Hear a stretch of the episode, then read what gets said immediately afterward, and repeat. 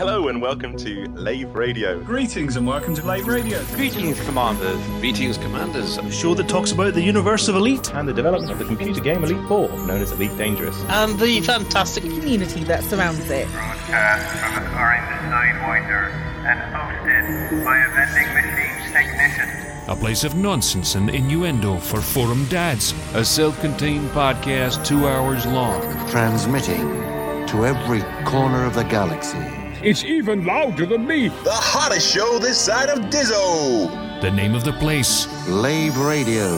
Lave Radio. Lave Radio. Lave Radio. Lave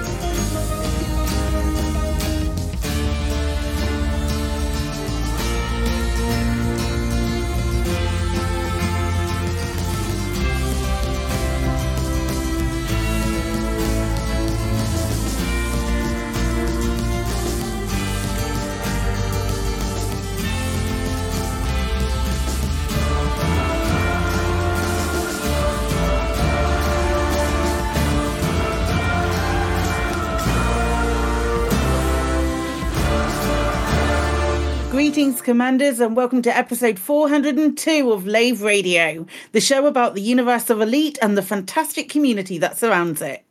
I'm your host, Commander Psychit, and joining me in the Orange Sidewinder bar for this episode are our head of health and safety, Commander Adol Weiss, otherwise known as Ben Moss Woodward. I'm almost afraid to ask, but how much head was that size? Interesting, interesting. Let's not let's not go back there. We're, we're gonna we're gonna move on like it never happened. We also have our Inhuman Resource di- Resources Director, Commander Shan. Holy shit! Get your tongue back in. You, are you, have you stolen Colin's tongue again? Colin, come back. All's forgiven.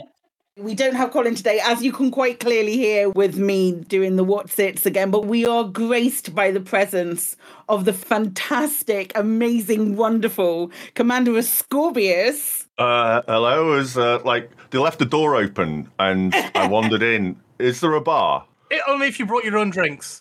Yeah. I, yeah. I got some pencils. Are they up your nose? yes, and my underpants are on my head. Yes.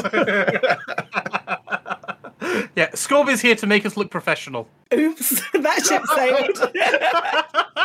that ship sailed a very long time ago. Holy crap. Um, if you do wish you can join us, we are hanging out in game in open. Ben, where where are you? Where are you going? I am going to Hutton Orbital for pre- preparation of Too Hot, Too Messy. Thrilling content right there from Commander Hey, Adol if you want to stare at 90 at one spot for 90 minutes, you too can join me. Um, and I think I, th- I think we we have the Chris Mark Four in in Lave Station hanging out in open. Um, if you can't get in game, you can also join the Twitch chat channel, which you can access through laveradio.com slash live and clicking on live chat, and also via twitch.tv slash lave radio. We're also on all different other um, social media platforms streaming as well. I won't list them because I'll forget one and I'll I'll, I'll it will feel really sad that I've missed it out. So you can find us in social media, look for Lave Radio. Folks, what have you been up to this week? Let's start with Shan. This week I am on holiday or vacation countdown. I have two days remaining at work before I go on holiday for two weeks. So, yes, looking forward to that immensely. Got myself a drone today to take pictures of scenery and stuff. So I'm learning to a, fly a- that. a camera drone th- drone thingy. Yes, a camera drone thingy. The eldest mini Shan got hold of it and decided to be a stooker at the cats, which got him in trouble. What else has been going on? Nothing much really. Just been kind of getting ready to go on holiday, and uh, you, you, you see it in the films where you've got the guy going water, water in the desert. That's kind of how I feel about the holiday at the moment. I just so need it after the few weeks I've had, so I'm really looking forward to it. Mm. I can I can completely appreciate that. Um, very jealous of Colin being away at the moment. Um, uh, ben, what have you been up to, my lovely? Um, past couple of weeks, what I've been doing, I've been not nothing very exciting. My my poor coffee machine broke down, but it's been replaced. I may get my graphics card back at some point in the next couple of weeks. Apparent, apparently, Gigabyte are sending it back, so maybe I might actually get my graphics card back. That'll be nice. Apart from that, I've mostly been playing the Siege of Orison in Star Citizen with their new patch and pretending to be a cat. Oh, and I've been playing Mass Effect. Oh, Mass Effect Legendary Edition as well, which I've been thoroughly loving. Uh, Oh, you've been playing. that- You've been playing Stray, then, have you? I've been play. I've been playing Stray, Mass Effect, and Have you Um, finished it? I've not finished Stray. No, I've found a postcard, and I've talked to a guy in a room, and then I think I went off and fell asleep in his sofa. Finished straight today. I don't want to talk about it right now, but I finished straight Are, today. are you traumatized? It's so good. It's, It's- so good. I cannot believe how accurately they have modeled a cat's behavior and how well they can recreate you pressing uh, WSAD space and meow into cat like behaviors. and like also also Ah. the puzzle the the puzzle element of it and the fact that it is it's a game you're not just dicking about being a cat which Yeah. would have been totally fine as well but it has a I- linear story and it's wonderful Yeah, the, the- I've, the parts I've been enjoying have been like, you know, finding all the rugs and then scratching them. I just, I wish, I just wish I also had. I, w- I want to go and also scratch the sofas though, and I can't do that. give it time you might be able to later Okay, I can't do We'll that make yet. a mod. There's Oh, a no, shame there's there, no. are, there are situations wherein you can do that but i don't want to i don't want to spoil anything Yeah. There's a shame there's no people in it, so you can't like leap up at them, claws extended, and use them as a climbing pole. I'm also not putting any and not doing any spoilers at all. It's so good. It's a beautiful game. Um, I love it. I love it. I love how the the, the interactions are just fabulous. Well, from what I've been playing with it. Would you Um, say it's too short, Si? Yeah. What's 'Cause what's, what's the playtime on it? I mean, I want to go back and play it again because I didn't get all of the memories. Mm. So there's definitely there's definitely more playtime to it than maybe I did in my first playthrough. I would say it's probably about five hours. I, I think that's absolutely fine because some games they live by being those short. You can pick up and play that game and complete it and feel feel satisfied. But um, I, I- I'd, I'd love a sequel. yeah, no spoilers, but I was sold on the game purely by the the first couple of minutes when you're hanging out with your mates. yeah, it's beautiful. It's it's so just like- good. It's just like, yeah, this is being a cat. It's so so good. Anyway, moving back to Oh, spaceships. spaceships and stuff. Well, actually, Si, I was gonna, sorry, Si, I was going to say, when you finish the game, can your does your cat like evolve into a Flerken from Marvel? I mean that that's the next step, isn't it? That's the next evolution. Um, a score. What have you been? What have you been up to, mate? What have you been doing since LaveCon? Let's say. How are you doing? I've mostly been crying since LaveCon. Oh, No, it's no. I, I love LaveCon. It how's the, ha- how's the hangover? Oh, it's gone now. Yeah, yeah, yeah. Oh, Yeah, that- congratulations. finally, I think it was yesterday afternoon that it finally finished. it was. Oh, I might have got a little bit squiffy at, at LaveCon, maybe just a tad. Can't relate. Uh, can't relate. Well, the way I figured it, right, it's the first um the first con that we've had uh, since COVID uh, came out, and same as most of the wipes and uh, things that to kill COVID on your skin, and everything are alcohol based. I thought if I can sweat neat gin, then I'll be fine. Everything I- I'll I give- actually I be give doing it the world go. a favour. no, I that- definitely gave that a go as well. That, that, is good, that is good logic. I appreciate. I approve of that. So that was Yeah. your alternative for lockdown. If everyone had just been given neat I- vodka or something, they would have been. We'd be all right. And also Yeah, I- close to really hot temperatures. Yeah. I did like there was a meme that went around um, as COVID actually uh, started hit, hitting things. Um, it's like it said uh, alcohol kills COVID virus, and, and there was a banner which it said Scotland, you have you- no power here. I remember that. I was like, yeah. Uh, pa- apart from that, apart from recovering from that, I've been playing. Uh, I played some Elite uh, on Sunday. I managed to actually complete some missions. I, Yay! uh, I was like, I was as surprised as you were. Uh, what else have I been doing? I've not been playing Star Citizen yet. Uh, there, there's a new update, and I was really like, I can't, I can't play it and I can't stream it because my PC just isn't powerful enough, and I'm also processing all of the stuff in OBS and everything. So I'm building a streaming PC, uh, which the bits arrive for today. So I've got a capture card and everything, but it's not not an Elgato one. It's a, a different one. So I guess uh, anyone who's got an Elgato streaming uh, capture card can let me know how theirs goes. Well, I'll let you know how mine goes if you like. And oh, I also cleaned my conservatory uh, Wow. with my pressure washer. Yeah. Wow. How, how Middle English of you. Although I had Ah, to do it what's- in had to do it in such a way because uh, I couldn't get to the top of it because it's a blooming conservatory and like they're up against the wall. So I had to get a rope, tie the hose pipe to it, go upstairs, uh, uh, throw the rope down, uh, go upstairs. T- Actually, no, sorry. throw the rope down, tie it to something inside the bedroom, tie it to the uh, hose pipe, pull it up over the conservatory, lean out of the window, not fall to my death, and clean the top bit. It was it was a thing.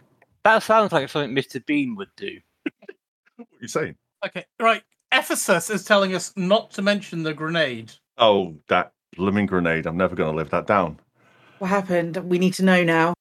I was minding my own business. We all were shooting some Infinity, destroying, trying to destroy Infinity that was in a box because we thought Infinity shouldn't be there.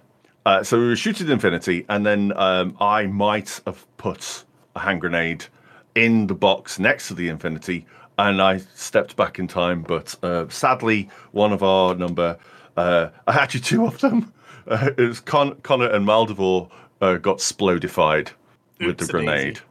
Yeah. Yeah. Sorry about uh, that, guys. I must admit to be slightly disappointed. It didn't turn out to be a real grenade.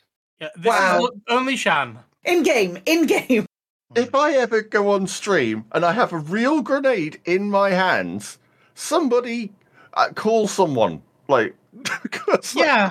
I'm kind of thinking, mm, terms of service, maybe. why would I have one? Uh, uh, I, I wouldn't be surprised if Twitch has, you know, some rednecks shooting submachine guns and things like that from the back. Well, well, actually, you actually you, you say that uh, one of the Darwin Awards in the early 2000s was won by uh, the male occupants of a Cambodian village who found a landmine from the Vietnam War, and they took it to the local pub.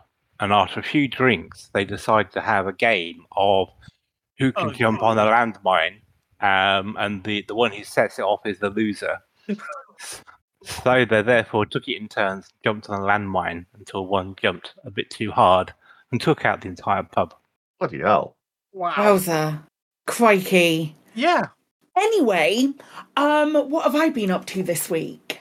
Um, Uh, We've been hearing you've been being called names again. have I? Oh yes. Oh, They- probably. They, they- they don't like you. Probably. Why? Why not? Uh, Like the um, I've been watching Formula One and reading posts on forums and um, having not forums on Discord. Who goes to the forums? It's a silly place. Um, and just having like a bit of fun. I started the No Man, the new No Man's Sky expedition, but for some reason, when I have No Man's Sky open and OBS just even open, I lose frames on No Man's Sky like that. It's going out of fashion. Like oh oh, frames are so last year. Um, but when I close OBS, it works perfectly. So that's a job for me tomorrow is figuring out why it's so balked. But um, Yeah, no, no. The, the Federation have been at least alluding to to you as one get of those to that. Who, who okay, you know, We can get to that. You're, you're being a bit treasonous, I think. We can get to that. It's Yeah. fine. It's fine. they don't It's like fine. I'm I'm a rabble leader. What can I say? Um, yeah, it, it just it's a it's a really it's a really strange thing with um with No Man's Sky. So I'm just gonna um ignore that and leave that for now. Um, and that's for tomorrow's psychic to deal with. Um, and then I pl- I've also finished Stray, and it's wonderful and excellent and beautiful, and I highly recommend it. Definitely a contender for Game of the Year. Um, if you've not played it already, just just play it. It's so good. It's so good. Talking about rebels and things like that, have you seen the trailer for Andor? No, I haven't. I haven't That even looked looks at that good. yet. Yeah, that that. I mean, I I loved Rogue One, and Andor looks really, really good as well. What's the bit set- what, what's the setting for Andor? It's basically a prequel to Rogue One.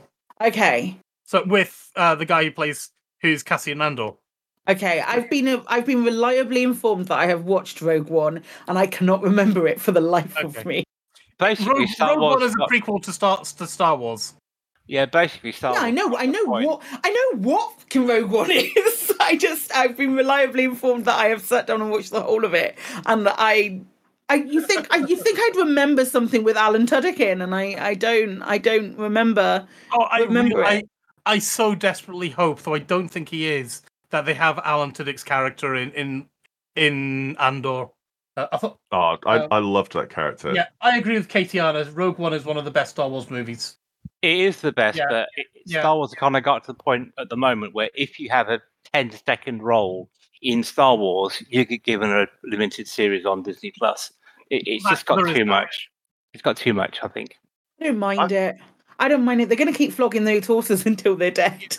I'm kind of torn between the whole things because, like, I, I loved Rogue One. I thought it was an absolutely brilliant movie. Uh, it's certainly better than some other Star Wars movies. Yeah, so Uh, we- and, Oh, but like, we know what happens to those characters. It's like Black Widow all over again, isn't it? Mm, yeah. Or, I mean, you could say it's it could be like Better Call Saul, though, where although you know what happens to the characters, it's I've not seen all of Breaking Bad. I'm not, I'm not going to spoil it. I'm just saying that Better Call Saul has done the prequel thing really, really well. So Right. although you know what happens, it still maintains that tension. And oh my goodness! So yeah, bet, really recommend Better Call Saul. I, I really I have, I've heard very good things about it. I really liked uh, the Mandalorian, and the Yeah. second season of the Mandalorian um, uh, was great. And then Boba Fett started out okay, And, then, it became the next series of The Mandalorian, and all was well Yeah. with the world. and yeah, it, it, it kind of went. The, I will, I will Uh, quite happily see then um, Pedro great again. Pascal in anything. He's magnificent, and I love him. So I will not have any any bad words said against that human being, and I love him to a lot. Oh, he was in Wonder Woman 1984. I've not seen that yet. Prepare to You're have your mind changed. You're lucky. Yeah, Daddy you're Mando. lucky. I can't wait for my daddy Mando. Right, let's get back to Elite Dangerous. You've, we've had our Star Wars talk. I'm putting my foot down. Let's move it back to Elite. Help us, Princess Tyke, you're our only hope. No, back up, That- back up. that Star Wars talk wasn't on. That Star Wars talk wasn't on honor of, of Colin, who couldn't be with us today because he's on holiday. It's such a weird thing, weird way to put it. That was in honour of Colin, who sadly couldn't be with us today because he's on holiday.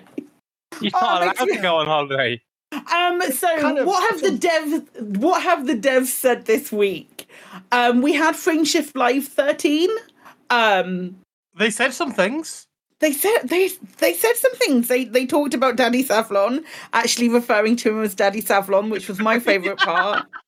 Yes. Um, I didn't actually watch. I didn't. I didn't watch the whole thing. I've only watched Oh, like I- clips and stuff. Has anybody else? I, I think the, my most memorable bit was Arf discussing what things we could do with Thargoids. And one was obviously feeding them, one was fighting one, and one was another one. What was the other one, Ben? It was something else that Arf refused to mention, so we will leave it up to everybody's speculation. can we kill it? That's- Can we eat it? be Can we love it? Yeah, can, can we fight it? Can can we fight it? Can we feed it? Can we other things do? Other Can we buy it a drink first? Is that what you mean? Can we- yes. And Uh, what was the answer to that? Well, he, he was just wondering and asking questions and things like that. There were there were no answers. Well, if there is the internet in Elite, there are people who will probably got a porn site to do with them and doing stuff with Thargoids. Are we are we rule thirty four in Thargoids right now? I suspect you probably Yeah. could rule thirty four Thargoids. Yes. Well, they are very tentacly. Oh, God, Are they? Well, they got Well, they are in Well, Scorn's well- mind. they I are thought they were now. sort of more crunchy, they're more crunchy than hentai, aren't they? Um, I don't feel equipped for this. I, I mean, I, I, I'm feeling more mandible than than tentacle.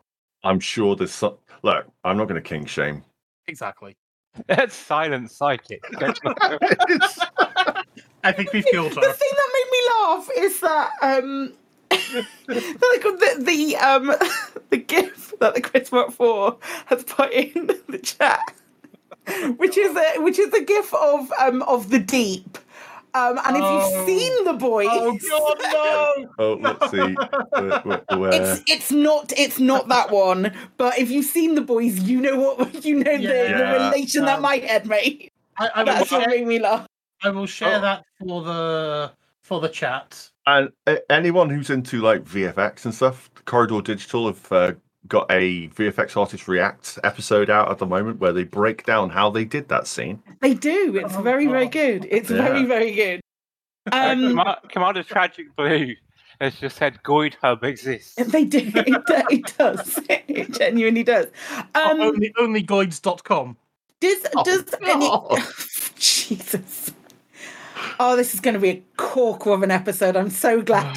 I'm so Too glad that Colin is malarkey. there to witness this right Too now. much, too much malarkey. Let's reel it back. Um, Oh, does anybody have any other takeaways from Frameshift Live, with the exception of the fact that they announced on Frameshift Live that update th- Jesus Christ um a little bit of calamari um that free that update 13 is coming out next week I mean, I think we already knew that update 13's been is due for the beginning of August, so I didn't really consider that massive news. But yeah, It, it was good to get it confirmed because in previous updates, they've had to suddenly postpone it at a moment's notice. So it's yeah, I suppose that's true. that's cool Yeah, I mean, hopefully it'll come out on time, but until we get it, I'm not trusting anything until we get it, and I I don't think that's uncalled for. fair fair okay so we also had discovery scanner to, um yesterday Mm, That kind of said the same things that they said in in Frameshift Live 13, yeah on on on on, on paper format. Yeah, and talking about known issues containing general stability in game around POI ground settlements and crashes, preventing commanders from currently enjoying CG are making good progress with the team for resolve as part of update 13, which is quite nice. Yeah, as, uh, because, well, the thing is, though, is as part of the highly detailed roadmap they issued a while ago, this update 13 did have an emphasis on narrative, didn't it? It is it is narrative and story. So, Yes. yes, but more of that later. Absolutely. Absolutely. Um, and then what else has happened? Um, tickets for the, the Frontier Mixer at Gamescom were available for 10 minutes. Yeah, And then they came- sold out. came and went, didn't they? How many Uh, tickets were there? Did we know? just a 100. hundred. So it doesn't surprise me that they've gone so quickly, especially given like um given the nature of the event and the fact that that it was in Germany. I saw I saw a lot of people Well, it's like on Gamescom. You know, there's going to be a lot. yeah people yeah on exactly. There's gonna be a lot of like industry people there as well. So Yeah. interesting, interesting that it sold out within within ten minutes. Do we know during Gamescom if they're going to be announcing anything new with, with Elite? Because in previous Gamescoms, when they've sort of made really made the effort, they did actually release. I think new this news, year's? Gamescom is going to be much more their Formula One game based rather than Elite. Yeah, because that's out soon, isn't it? It is. That's our end of end of August. So just in time. Um so the uh the pre-release um early access comes out I think on the 25th and then the for, the game for those who haven't pre-ordered is um the beginning of Ju- uh, Ju- Ju- August September the beginning of September how do months work how does time pass um but yeah that's that's what we've had in the dev news this week other than confirmation of um a um of a, of a release or an update week um pretty light on news again Yep, Do you not a think- lot. Do you think they're saving it all up for next week? No, I just don't think. Well, do you mean I think they're saving everything up for update 13? I don't think they're saving it up for um, Gamescom announcements or anything like that. I, I must admit I'd have liked to see maybe if maybe another dev interview between Lave and the release. I know there were a lot of devs at um thingy, but uh, at LaveCon, but I would have enjoyed seeing maybe another another dev one to one to one, but maybe because everybody's working so hard on getting update 13 ready, maybe there just wasn't the availability to do so. Anyone else got anything else to add on the development news? cool, then we will move over to the in game events and what's happened this week. Well, Tesseru highlighted um, Azimuth's Inhumanity on the 27th of July because Tesseru's got our back. Um, um, then it was pretty light on news actually. Um, on the 28th of July, we got confirmation that the Thargoid salvage operation um, still needed more resources. Is that right? Once a pro yeah. Yeah, they still wanted more stuff. Um, More things. Give us all things. and then we also, on the 29th of July, had um, confirmation that the work on the Proteus wave had concluded, and and then they were calibrating, and we ergo we need you to kill more Thargoids. Um, and then um, the superpowers um, only today started like going, "Oh, you're all bad. You're anyone who um, opposes salvation and azimuth is a bad guy." To which I say, "Cool, cool, good to know. Let, let's be bad guys. Let's be bad guys." Exactly, Shan.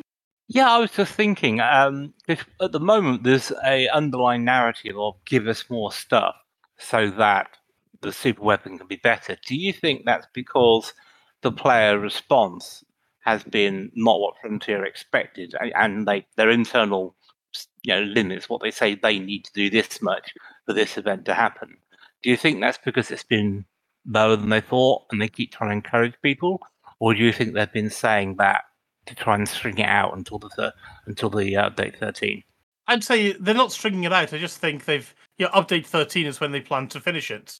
Mm-hmm. Um, you know, And- just like let let's just we'll keep on doing pew pew and give us more things until we're ready for update thirteen. Repeat ad infinitum. Okay, we're ready to drop in uh, uh, update thirteen next week.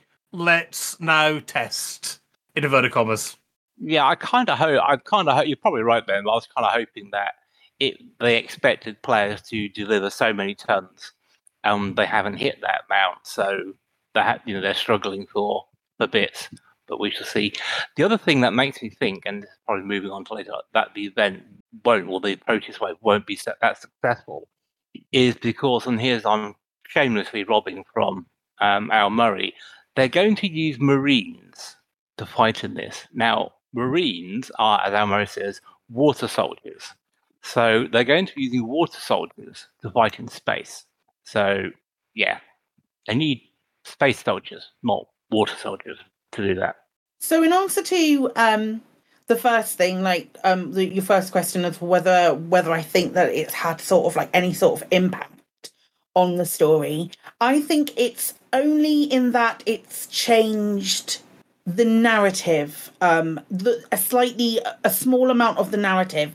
It's I fully expected that when um, when Frontier made the made that narrative decision to switch Taurus Mining Ventures to Azimuth Biotech, they knew that p- some players would react in a way where it's like, okay, now we have a target, let's go um, attack Azimuth Biotech. What I don't believe that they that they fully expected was just quite how organized we would be about it. I I think I think you, you're definitely on the some of their side because I think what what stuff the witch hunt and whatever's done is just added another dimension and depth to Hmm. the, the narrative, not necessarily change the outcome directly. But I, I hope it does. I hope it does change the outcome. But you know, I feel like I feel like if it goes wrong, if if it's such a silly word, when it goes wrong, that now they have someone to blame for it going wrong rather than it just solely being down to Salvation's incompetence. So maybe that wouldn't work um work in the favor of of the group. I, it, it's so it has been um, as Commander um, Commander Tragic Blue says um, it has been really nice that players are getting a mention for an in-game reason, and it's wonderful to see just like little um, little switches to what the narrative may very well have been plotted out as, but little switches to it to lean on a player-led initiative. I think is um, is very beautiful and long may it continue. Yeah. Do you think they're gonna like actually see this Proteus wave thing happen, or is it going to be like when you were a kid and your parents said Santa Claus is coming, the next day your presents are all there?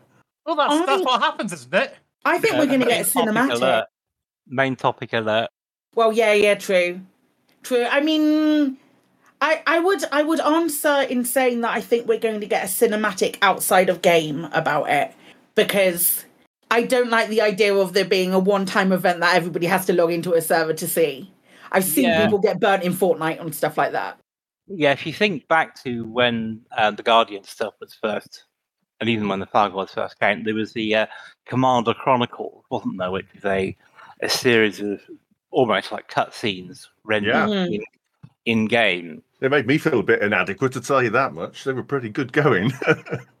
yeah. So I, I suspect if there is going to be uh, something the players see, it will be something like a Commander Chronicle, because it's the only way they can ensure every player c- can see it, and also the only way it can be done in game without having to code a whole whole host of new assets and a lot of work. So doing the cutscene thing, you can see on YouTube probably what will happen.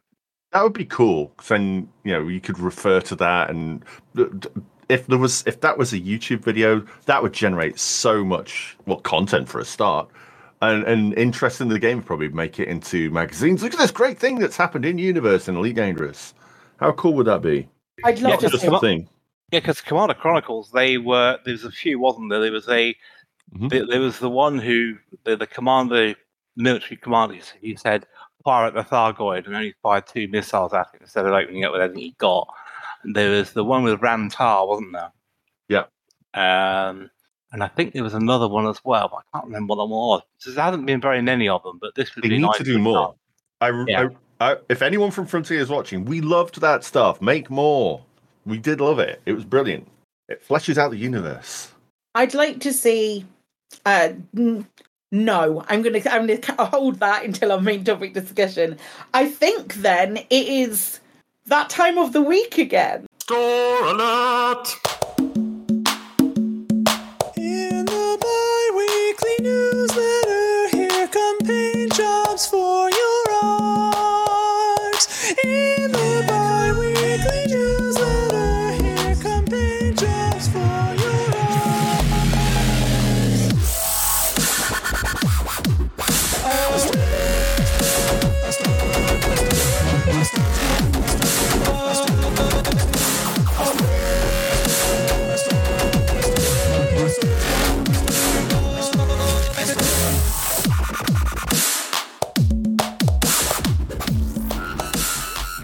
Much enjoying Scorp's reaction to the dubstep. Then that was amazing. um, I'm not going to be able to listen to the original anymore. You can't. It, you can't happen. There's there's also an opera one, which is fantastic as well. there was nothing new in the store this week. That said, the um the sale finished, but also Scorb, what did you think of the ship kits? Living brilliant. Absolutely brilliant. I, I, I have gotten all of them except for the Anaconda. I've got so like the fact that there's one for the Cobra, there's one for the Type Six. I'm currently flying my Type Six, a Hutton Orbital, so you'll be able to see it if if, if people haven't got the Type Six one. It's really cool. I, I'm blown away. like you say, we don't get nothing for ages, and then a whole bunch of them turn up at once. Do you think they should have? I I don't think they put a um, keelback one in, did they? No, no, because the, the the things flap around too much. The bits will fall off. Yeah. Well, I, Scorb- I got Oh, Scorb, are you currently playing El Scorbius? Yes. Okay, you're in private group. That's why I can't see you. Yeah, I'm in I'm in a PG at the minute. Okay, uh, but okay, when I okay. get to Hutton, I'll jump into open. Fair enough. Yeah, I would have liked to have Keelback one because I think just the flappy things and Yeah, it would be great. It- Uh, like, No. uh, I, I think they should do more. I think the response to these has been really positive. I am holding out for my Orca one. no, Yes. You no, what? n- n- no. I, I- no my, my Orca is and you are not my oh, brutalizing no. Maya No, ship. You're not no, no. brutalizing No. Maya ship for that. no my my, I- my Orca. This is why we is- can't have nice things. But but my Orca is my bulk passenger rescue ship. I've got it kitted out in bright yellow, and it is for diving in to damaged stations, numbing up as many people needing rescue as possible, and then flying out again. having a no- ca- having a a cage around it would be blooming marvelous for it. Yeah, it would be uh, like a, I don't know, like a, a Type Nine. But it's it's a it's a thing of beauty though. Actually, Yeah, would you want to put in a cage? Exactly. You monster.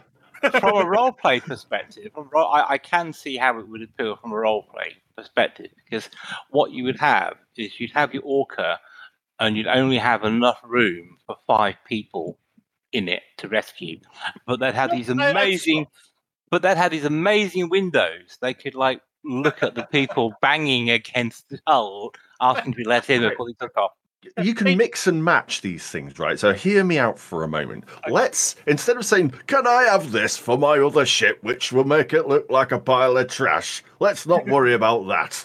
Like, how about we have more, more ship kits, different ones? Like I've suggested on Twitter. Um, how about one with like um, hastily made repairs in space for explorers? So like, Oh, I'd love like, that. bolted on stuff, Band-Aids. riveted panels, you know, bad welding and all that stuff. It's like you've been out there for a while. You've had to fix your ship. You've done some things. That ship is storied. Oh, There's no, things that have happened. Genius idea. You have space duct tape on the ship. Space the duct outside. tape. Yeah. Oh, yes, space duct tape. And then and then another one. Say, based on what you were just saying, and this could apply to a whole different range of ships. Uh, it'd be a ship kit, but it'd be ablative panels. So as you are going into these things, you could put these ablative panels on, and maybe they take damage. Oh, So they you don't cost anything pretend to put on. You could pretend to be the Defiant then from Deep Space Nine with its ablative armor. Yes. Uh, it- or, or you know, you just weld a Didn't bunch of Voyager plates on it, and it's have cool. ablative armor too. It did. Yeah, Ben, that was what- the board one. wasn't Ben, it? what do you have to say about cruise ships, mate? Right. Shan will be able to back me up on this because he knows all this kind of shit as well. But we both know, and I'm sure other people listening know as well, that many cruise ships were used in many wars, including the Falklands, to transport troops and rescue people from where they were to where they needed to get to safety.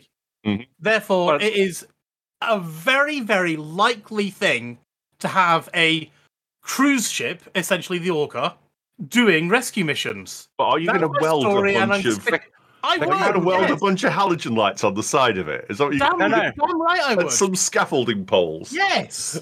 No, the cat. The, if the I, if I was going to, um, if I was heading off to the Falklands in my, you know, my cruise ship back in the eighties, you're too right. I'd have got off and painted it sort of sea grey and you know put up some, put on some armor and things like that.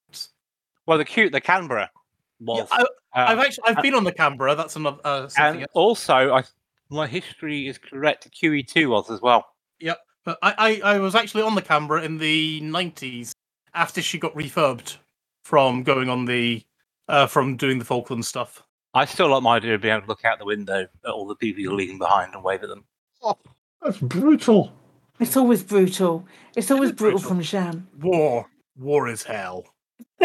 Or war no, never changes. That kind of thing. I'm Whatever. just mere, I'm just merely practicing Darwinism in its purest form. Well, and when on that when- note, on that note, I think what we'll do is we'll take a we'll take a quick break and we will come back with our main discussion in a few minutes. You want a working classic? Built stronger to last longer? A ship that'll go on and on with no dangling wires? Jump across the black, haul to every station. And when the Goids come close, we got some firepower too. Lakon Spaceways, engineered and mechanically designed to stay on the job. Put a Lakon on your payroll. From the makers of the MB5 shaving drone comes the latest in personal grooming technology. Here at Saracen, we've heard your request loud and clear. You want something new. Applying all the recent technological advances. Introducing the Panther Clipper.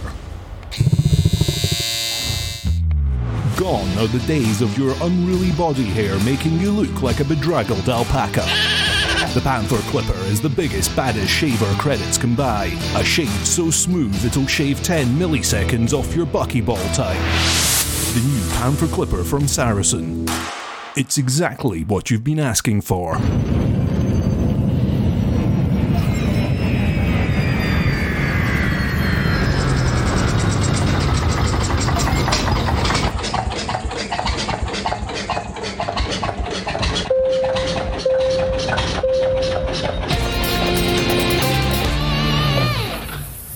Is a public service announcement from the Fuel Rats.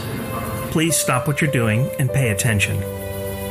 If we can rescue you, we will, but you can help us help you by following these easy steps. 1. Fly 50 light seconds or so from the system's main star and drop out of Super Cruise. 2. Note down the current system and the nearest stellar body. 3. If you're on emergency life support, log out immediately. 4. Go to fuelrats.org and click Get Help. 5. Stay calm, hold your breath, and let our seasoned professionals do what they do best. The Fuel Rats. We have fuel, you don't. Any questions? And welcome back. Because we don't know exactly when Update 13 is going to come out next week, it would be remiss of us to wait until Tuesday when it could have already been out to talk about what we would like to see and what we wouldn't like to see, etc., in the update. So, folks, what are you hoping for from Update 13? I want HIP 2246010B to be exploited. I want it to be a Hasmoon. Dan? Yes? Um, okay, what would I expect and hope from it? What I would hope is it's actually put in with a minimum amount of bugs in it because it, this is the climax of a, quite a long narrative. And it would be a shame if it was ruined by bugs and crashes that meant people were left frustrated trying to do it. So I hope it's relatively bug free. Um, what I expect is I, I actually expect, yes, the narrative will be pulled to a conclusion, but I'm I think I'm expecting something like the Commander Chronicles followed up by Galnet written articles. I, I don't think there will be anything in game that we can go along and see and interact with, um, which I wish there was, but I just don't see that happening. I think it will be a, a cutscene and then some narrative from Galnet. Okay. Scorb? Ooh, so many things. Um, I'd like, I would like to see. I don't know whether we're going to get it though, but I'd, I would like to see the ability to revive a teammate uh, who may or may not have been on the receiving end of an errant grenade. Uh, that would be quite nice. Um, but if we don't get that, then they they know enough about the uh, bugs that have been uh, plaguing us for for a while now to do something about them. And I've I think I've heard some positive things on you know just around on the Twitter Twitter sphere that, that they know about them. Uh, there was another thing I can't can't remember now. I'll have a, I'll have a think another thing, but like basically um, more better. That's what I'd like to see update 13. More better, more better things, please. More better. Oh, and ship interiors. All all the ship interiors. Yes, those two. Yeah. Oh, you oh, just since you said that, I was watching the last Commander Chronicles video during the break when they introduced the Krait Mark Two. Yes. And, and the three people walk into the Krait Mark Two. and, sit Yes, it's lovely. look around. So, but, but but anyway, I yeah, it's an interesting one. I'm trying not to get my hopes up too much. So if it exceeds them, I'm happy for a change rather than thinking, oh, they could have done this or they should have done that. So I'm deliberately keeping it low key. I think just to, just in case. Ben, You wanted to see you want to see the the system explode. I do. Expand on that for me. Yeah, I, I, I, I am very much of the opinion that the Proteus wave is not going to work. Something is going to go very wrong, and I would adore. I mean, what I would love would be for you know everybody in HIP two two four six zero to find themselves floating in in a um in a rescue pod needing rescued or something like that and then we have to go off and rescue all the all of our fellow commanders and until you get picked up you're kind of up the up the scutter. And obviously that has to be done in open because if you're in solo group you can't get picked up because you're in solo. That would be Um, so fun in like Orca to wave at commanders as I fly past. as you fly past. Sorry mate i've only got enough room for one more. Um yeah i would but i would love be i'd, I'd love for at least 10b to if if i i would like it to actually turn into a ring of planet 10 um Hey.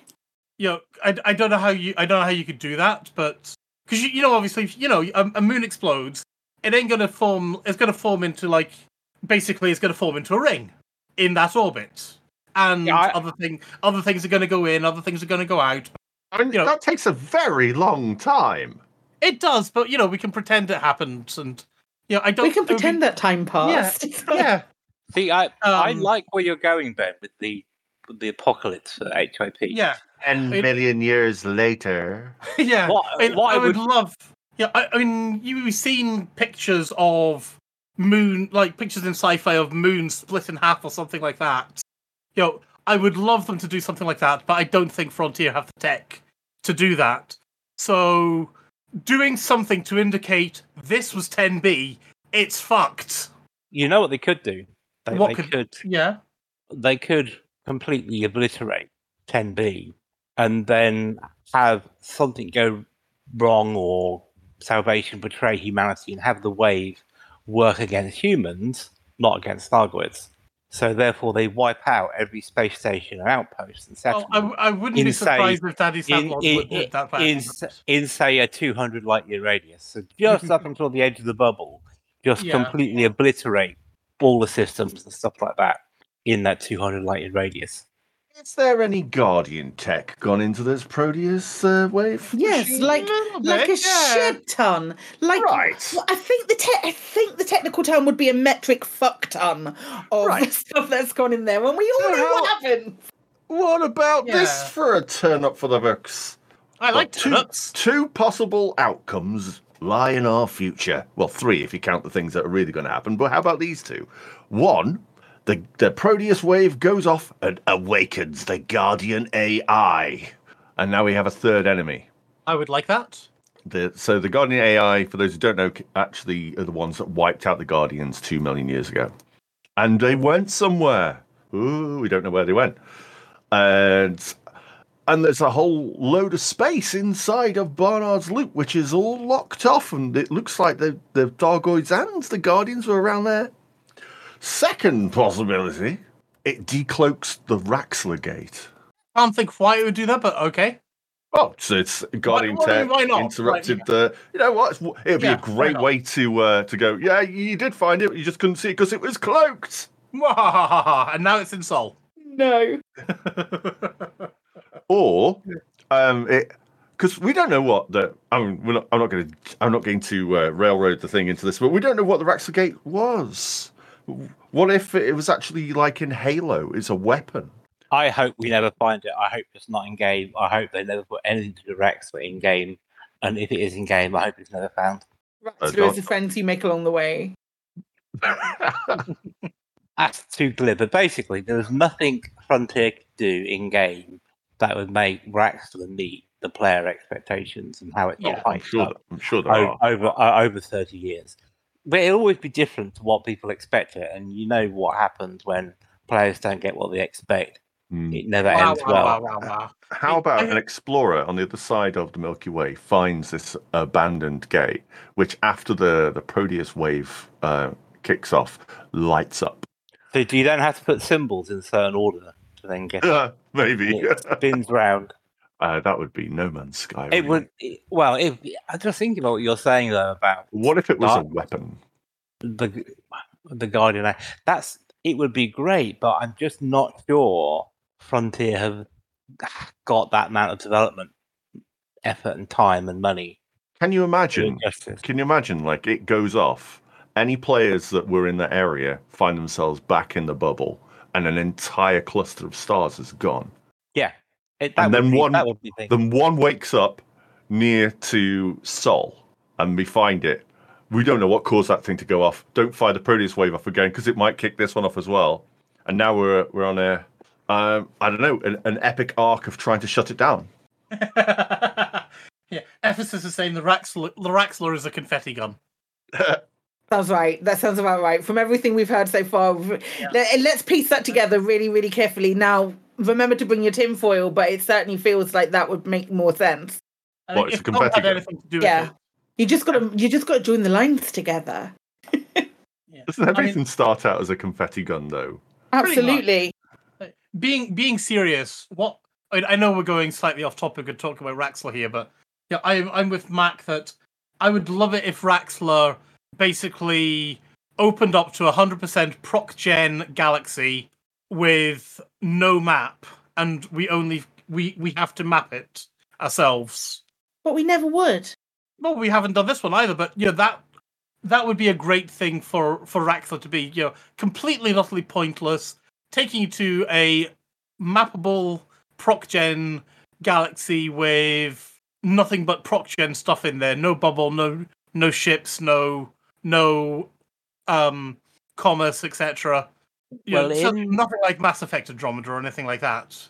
in in in the later stages of beta, just before the gamma, yeah, early stages of beta, there was an alternate galaxy to fly around in, because they hadn't yet run and refined the Stellar Forge.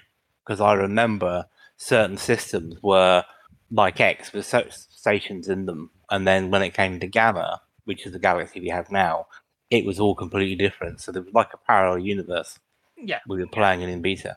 Mm. But I, don't, I actually think I think we'll just get a story. I, I can't. Yeah, we're not we're not going to get anything to do with Raxxla in this in this. We I- I would absolutely love it. I would love to it be Guardian AI or Mm. the uh, the the second sort of second make of Thargoids or anything like that. I would love it to be that, but I'm just not sure there's that much development time and effort they've got on hand to do it justice. And it would be a shame not to do it justice. So, for me, what my pipe dream is literally loading up the game and getting a cutscene before we even go into the game.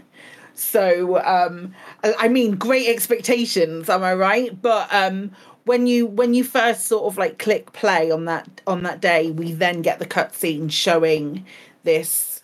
It all go it all go wrong. I would like to see.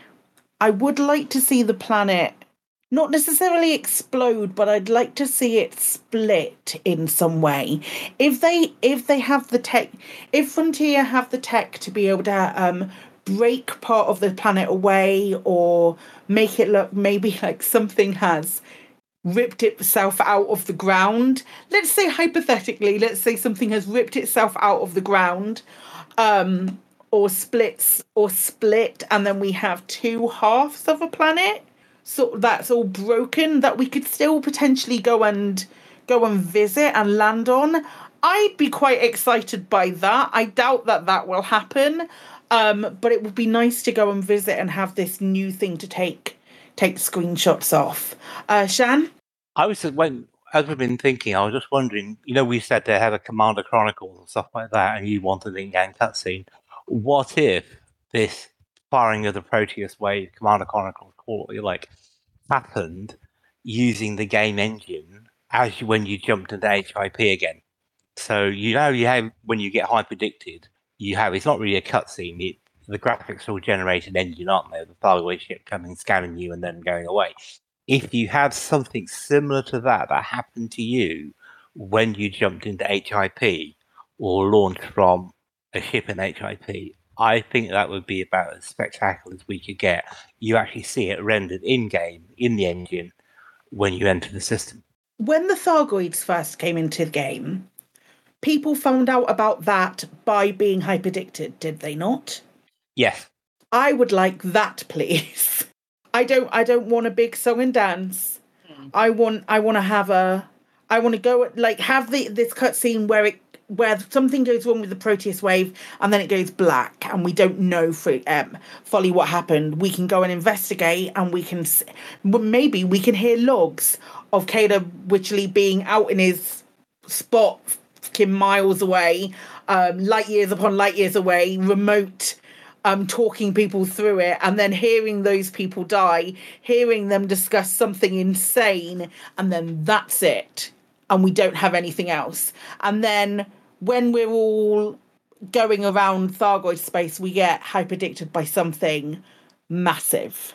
Yeah, I'd like Caleb to as part of the cutscene. You'd be walking up and having this, um, having this like uh, plunger and just pushing it down like it was dynamite, But from a very remote location.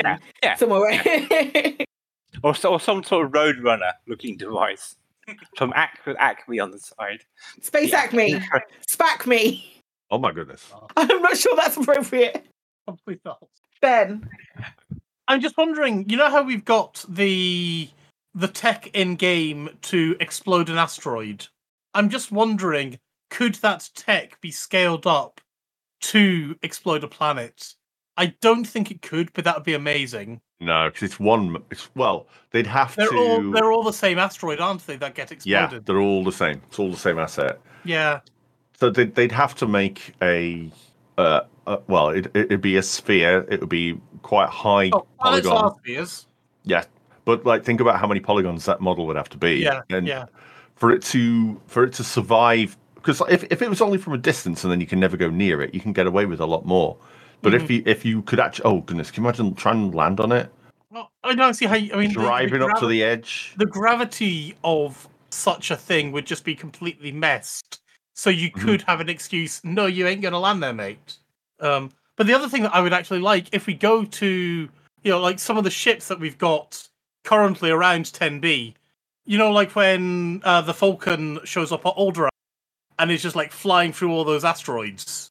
Just like you drop in at, say, uh, the Bright, whatever his name is, or how you just drop in anywhere around 10B and you're flying through a debris field. You know, and I think I think they could do that, couldn't they? I think I feel like if they do if they do whatever they do would have to be I say have to be. I would very much like it to be a new asset. I don't I I don't know necessarily as the big this is um this is what everything's been pointing towards. I can't think resolving this um, narrative arc would result in anything but a new asset. Whether that is um, Guardian technology mixed in with um, Thargoid technology on a specific site, that which we can go and see and we can go and read the logs of. That's fine. I'd be happy to see a new asset, something new that I can take a screenshot of. Um, is wonderful. Or whether that is a split apart planet that we can go and fly around, or whether that is being hyperdicted by a Mothership. big ass motherfucker Thargoid that is bigger than you've ever seen, and you're like, oh shit, oh shit, oh shit, oh shit, oh shit. Something that actually makes you crap yourself um, by being in game. I like. I feel like with the amount of excitement that is is evident from Frontier about what is coming, narrative wise, I feel like there has to be another asset. How cool would it be to that you go into a system and you see this signal source and it's like uh, and it's just massive alien presence, whatever they'd want to call it, and you go there and it's something the size of a station, if not bigger, and it's swarmed with ma- with like hydras and and there's all all kinds of um, Thargoid vessels flying around the thing. I, how cool would that be as a site to like try and kick some Thargoid ass? But you know they're just going to keep on coming uh, because they're coming out of the the literal mothership. Yeah, so mm. something like the mothership from oh that, Independence that- Day? Yeah, that's the one. That, I was going to say that film with Will Smith, but yeah, that that one. You'd need to be able to interact with them some. If it was a new asset, yeah. you would need to be able to interact it with it Imagine, to make imagine it if you could land on it and then go to the bar and get a Thargoid drink. I like the idea about being able to fly. If you're stealthy enough or that maybe there's going to be new technology or something on those lines but if you're stealthy enough and you've got a small enough ship being able to get yourself into like, like into special areas that are within there some something something a bit like the end of independence day. Spoiler alert but it's been out for a really long time so i don't feel super guilty about it Thing is, though, Ben, you just got excited about being able to take a Thargoid out for a drink, aren't you? I'm right. Not what only only Thargoid fans or something like that. What you talked about earlier. Yep. I'll buy, I will happily buy a Thargoid a drink. So you manage to get your ship into the Thargoid mothership. Get out, you disembark, and it's like all eerie, smoky mist, and then you're presented with like wave upon wave of uh, on foot Thargoids trying to wipe out this this alien presence that's just arrived on their mothership. No, I think what'll happen, you'll just pull out a U- your USB stick and stick it in the USB Ah. drive the Thargoids have got. Rather and then you just smoking the cigar Yeah. You got to make sure if you're putting in your USB stick that you've tried it all three ways. Well, if he's going to do it that way, then it would be a piece of Guardian technology, wouldn't it? Yeah. They don't like Guardian technology. You could do, you could go full Independence Day with it if you want to go full cheese. I mean, we we That's do have effectively our what the mycoid virus was, though, wasn't it? Going full Independence Day with it. we do have our scannery things, so maybe our scanners can can upload a signal over Wi-Fi. I like the idea of putting a USB drive in it because in all, in, in all the films, there's always a USB stick that works first time, isn't there? But then it Yeah. goes really slow towards the end. Tom actually has the ideal solution: just shove on a Thargoid mask, and no one will tell the difference. But what about the extra legs that you need to suddenly find? And the tentacles. Don't forget the tentacles, Ben. Well, You've got to Shan, remember the tentacle. yeah, Shan, you can be on my ship as well, and then we can find some extra legs. And Are oh, that you weird go- beak are thing right in the middle of the Pantomime I'm not playing- horse. I'm not playing your tentacles, Ben, for no money. Are you making a pantomime Thargoid? Amazing. Amazing. So, one thing, and I'd love to hear this, hear this from um, from you guys and what you think. One thing that, um, as we were chatting away at um, at LaveCon to um, Tom and Darren on sat on the Saturday night, um, they were asking what we were expecting from update 13 and they or in the future of elite basically and the very predominant thing was on the thargoids and darren said so what do thargoids look like and i'd be really interested to know what you guys think thargoids look like Who do you want to go first? you go first ben go for it All right, I, I'm thinking something a bit like a giant. Um, oh, um, what the hell's it called? Locust kind of idea. Yeah, locust. Give it six arms. Make it sort of stand up. I'm not sure if they have wings or not. I kind of like the idea of them having wings, but I don't think they should have wings. Um, Personally, in my head, if I had to equate them to an Earth animal, I think it would be a termite. A termite, a termite soldier was specifically. I feel like there's a there's a lot of people have a lot of different way beliefs in what they look like. I know there was um uh some concept art which made them look a bit like stick insects a very very long time ago. Um what about what about you Scorp? What do you think a Thargoid looks like? Uh, well, in my in one of my videos, uh, Commander Scorpius actually punches one in the face. And what does it look like? Um, uh, uh, it's like a insectoid kind of thing. It's got six legs, a big body. They're about twelve feet tall. Um, it's yeah. I, I I think it was as described in one of Drew Wagar's books. I think. Uh, yeah, I'll take a screen grab of this. Um, I know you can't, but it's it's like a big armor plated, multiple legged creature with a tail, and it's um. Hang on, let me snip this for you, and I'll put it into the chat, um, and then you can you can see it, so you know what I mean. Uh, I'll chuck it into the Discord chat, and then you can you've got something. But yeah, basically insectoid uh, with horrible horrible teeth and mouth and everything, and just nasty. Okay. You see it? That's that's that's in one of the videos I did.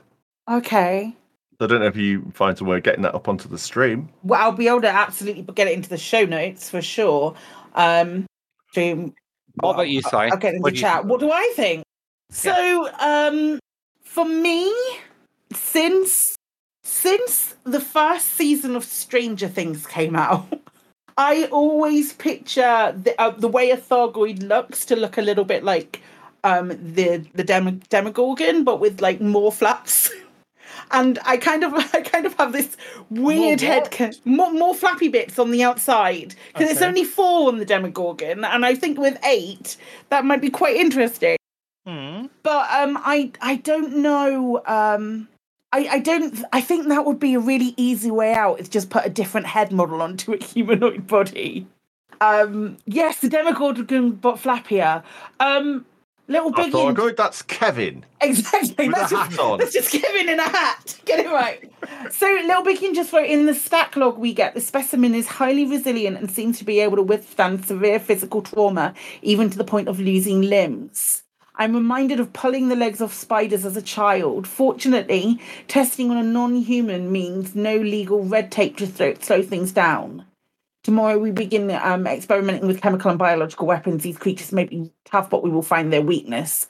So that it it lends itself to something with more legs than just two. If it's if it's happy to lose limbs and continue on its day, but um, pulling the pulling the limbs off a spider, I don't want. I don't want. I don't want them to look like spiders. That would not be a fun time for me. Shan, Do you think on the pulling legs off things theme, do you think they could look a little bit like a Daddy Longlegs, getting their revenge for all the kids that pulled legs off Daddy Longlegs? Which, of course, I never did. I never ever pulled legs off Daddy Longlegs to make the, all the wings off them. To make them look Did you ever pull the wings off of a fly and turn it into a walk? Oh God. No, I, I was I was I was not cruel to animals at all. I, as I said, I never ever pulled the wings off a longlegs to turn it into a spider. Never. So uh, I don't know. Again, I, I think it's one of these things. A little bit like Raxxla. We all have our image of what we want them to look like, but it's going to be different. I think than to what we've all imagined. I hope it is. to Uh, be honest. I- Kind of boring kinda- we, yeah. I, I kind of don't want them to look like they've escaped from Doom, the game. yeah, I, I understand what you mean by that.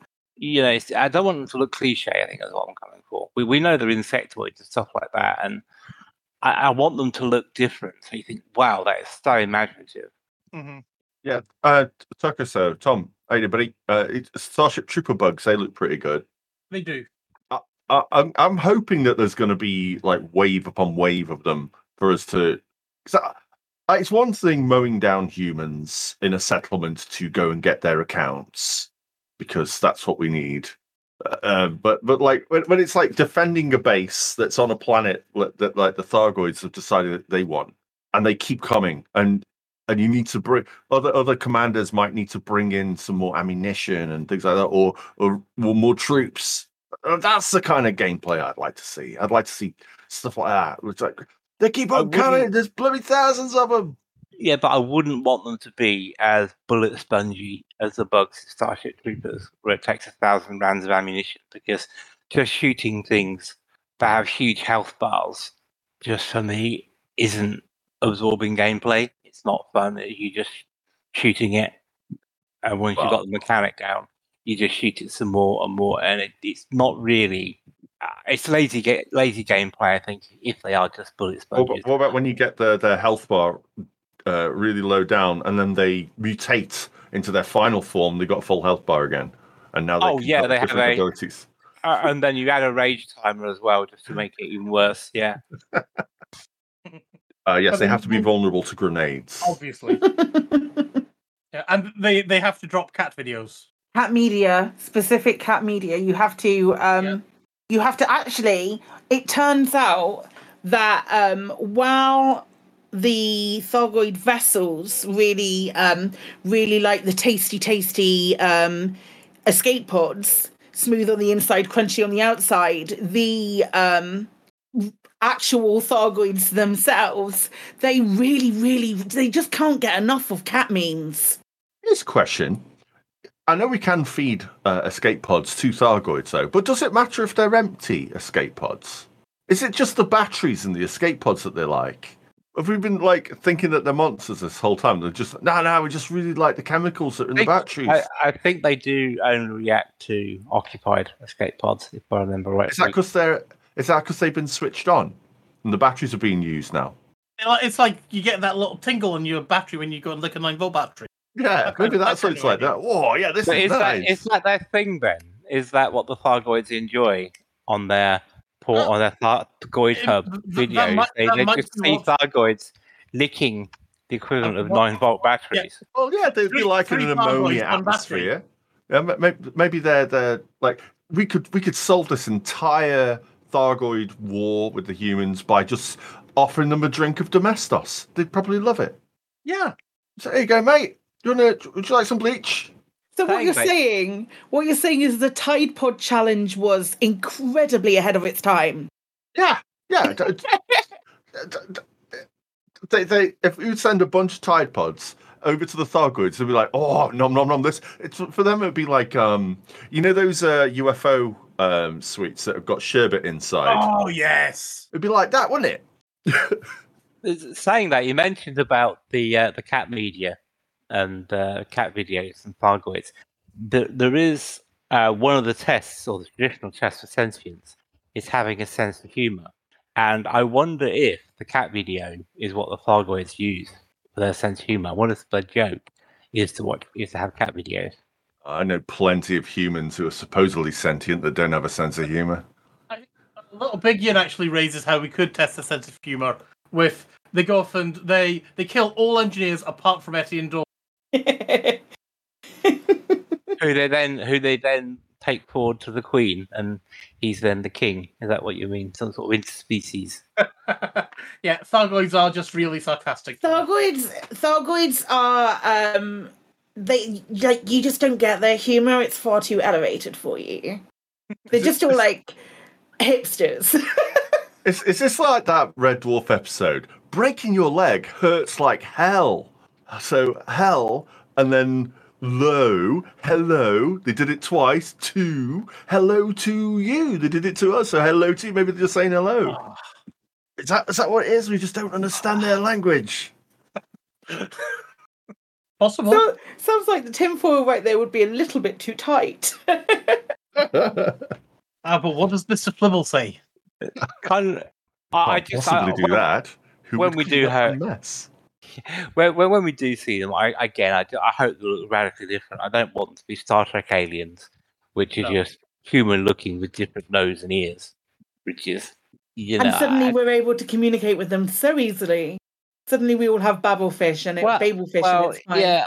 Well, apparently though, um, I don't think anyone's ever seen it, so it's pure hearsay. But I believe um, David Braben has a rather large book that has everything he wants to know about Thargoids, but was afraid to ask on it, and that is their lore bible. Yeah, Command Thargoids. Spatch has been after that for ages. He's not the only one.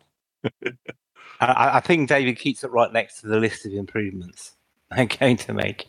But uh, as for the event, there's lots I think we hope it could be, but I don't know. I, I, I've, maybe I'll become a bit too wizened and bitter and twisted about these things, but I think I have to expect modest things because it's not another um, DLC release, is it? It's not. Oh, of course not. It is not the big event that's due at the end of the year. I'm more is- excited about what's going to be at the end of the year. So that is the, the the end of the year thing or the beginning of next year thing is the thing that um that are cited as like never having been tried in Elite before. Yeah, that's what I'm thinking. That's what I'm more excited about than this update. To be fair, But what this update is, um, aside from the uh, bug fixes, is the the the bit which is going to lay the groundwork for the end of the Azimuth saga. I don't. Uh, the next, I think the next update that we get, it the November update, is the beginning of the new narrative. Even though we're getting potential hints of it already, but that's when the the new narrative sort of like goes fully into fruition is going to be on the November update. So what I I I'm I'm the thing is, I made that mistake of getting myself really involved in the story, like even more so than I thought I would. You rebel scum. I know, right? Um, traitorous rabble.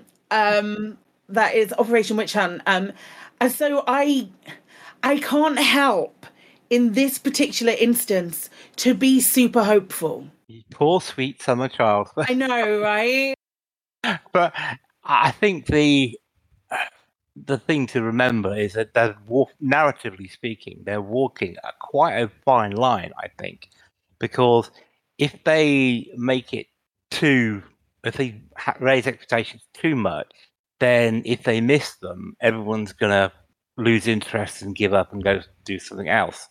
Whereas, but it has to be big enough to keep people thinking, "Oh wow, this is really good. I want to see what happens next." Do you see what I mean? There's a balance they have to do. It's almost like a mid-season finale, I guess, Mm-hmm. and that that's always a hard thing to write well. It must be really nerve wracking as well. I wouldn't want to be the person in charge of finishing off this narrative, especially now knowing how many people are like really into it. Like, there's a lot of tinfoil around.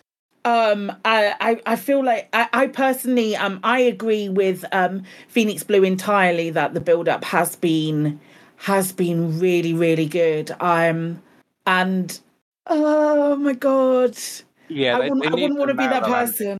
Yeah, yeah, definitely need to. They need to nail this. I think that's gonna um gonna make a huge difference. Because what we don't want it to be is a season eight Game of Thrones ending. I don't know. I only watched the last couple of seasons and I quite enjoyed it. But with that controversy aside, um, is there any like aside from big narrative arcs, is there anything that you're like a little bit hopeful for as far as is this something? Is there a bug that's been bugging you that you're desperate to get fixed? I want to them to change the way you select a system by mouse clicking on it and holding your mouse still. You know, when you set when you plot a system. Well, the galaxy map. Yeah, that that's annoying. I, I quite like that click and hold to to do it. Yeah, I find that quite. That's a nice little shortcut. I find. It's a pain. Scorp, anything that springs to mind? Are things that I'd like to see? Are we talking about realistic things? Realistic, realistic things. Let's not go mental. Ah, okay. Um, I I hope that they see how much of a take up there's been on this narrative arc, and because like we went through the drought and the drought was horrible, and you know when we didn't even have Galnet, it's the dark times. Uh, I hope that they see how well this is done, and we see this not as like a story arc that gets started and finishes, and now, what, but it becomes part of something bigger. That they instead of having just one narrative thread going on now, I mean, let's think think about this. How how big is the inhabited bubble? And there's only one main story arc like this. Let's have five story arcs in different parts of the inhabited bubble that you can follow, do whatever you want, and they they are disconnected from each other, or are they? You know, so really get there. You know, if you don't want to be doing Dark Wheel stuff, you don't care about that, fine, go do something else. But there's another story arc for you to work on. Uh, It would mean that they'd have to hire more writers and they, they could work on this and put as much attention to detail that the whole Azimuth saga's had because it's been really well received. You know, e- even to the point of like pe- people are asking proper philosophical questions about are we doing the right thing here? Mm-hmm. I mean, we're getting the right results, but the means, do the means, am I a monster now for, for wanting this? That, that that- that's some good story writing. And the fact that you've got this this the, the anti side of this, like like it's got some legs. it's like, but that that that that just says they've done a good job with that story I. I, I think Let what, that continue. you know, what they've done, what they've actually done is they've provided enough gaps in the story, in the narrative, for you to fill in mentally. And once you get people filling in filling in gaps in their mind, that's when they're engaged. If you Mhm. spoon feed them, then it's just in the story. But if you get them, uh, they have to fill in gaps in their thinking or in the story. It then becomes engaging, and I think that's what they've done.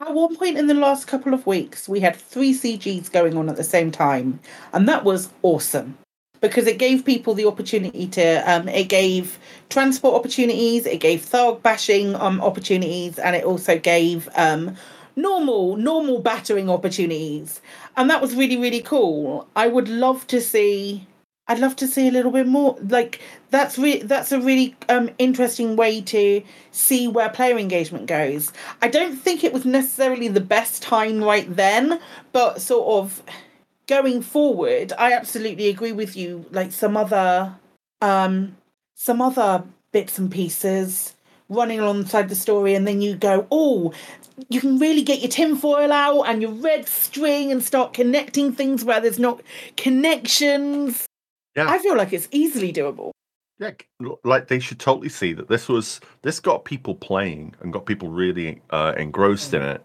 and they should do more of that because it's something that the other games don't have. You know, like um, you know, uh, No Man's Sky. It's got great new expeditions and things. You start fresh each time, but it doesn't have this grip that holds people playing, keeps them playing like Are, way are you longer. talk- are you talking about space games? Are you talking about other games? Space games. not talking about Guild general. Wars I, I generally don't play other other kinds of games. I like my space games. I have um there's been there's been people who have joined um the witch hunt discord to um batter salvation who um have said that they haven't played for six months and this has made them come back and um like having the opportunity to do this there's been people who've who wasn't even aware that the bgs was a thing like learning things through through um through which I'm, learning like your basic um bgs and how to a- another facet of the game. And the fact that this story has driven up like this combination of the story has driven up so much engagement is i'm i'm so chuffed for them um to feel it sort of like turning back around in a more positive direction anybody else think of anything that they want to see i'm i'm with shan with regard to the um with um the galaxy the galaxy maps rubbish i hate it so much i find it so tricky to use um What was wrong with the old way? I'm just old fashioned, but what was wrong with the old way of doing it? But anyway, I have I have to agree with you. It's it's I find it so so tricky to use. So so tricky to use and I just um I like the holding my mouse still if I move it slightly then the galaxy map's gone and I'm pointing at a different star and I'm like why? I, I might be using it wrong or at least differently in that most of the things I'm clicking on are actually bookmarks.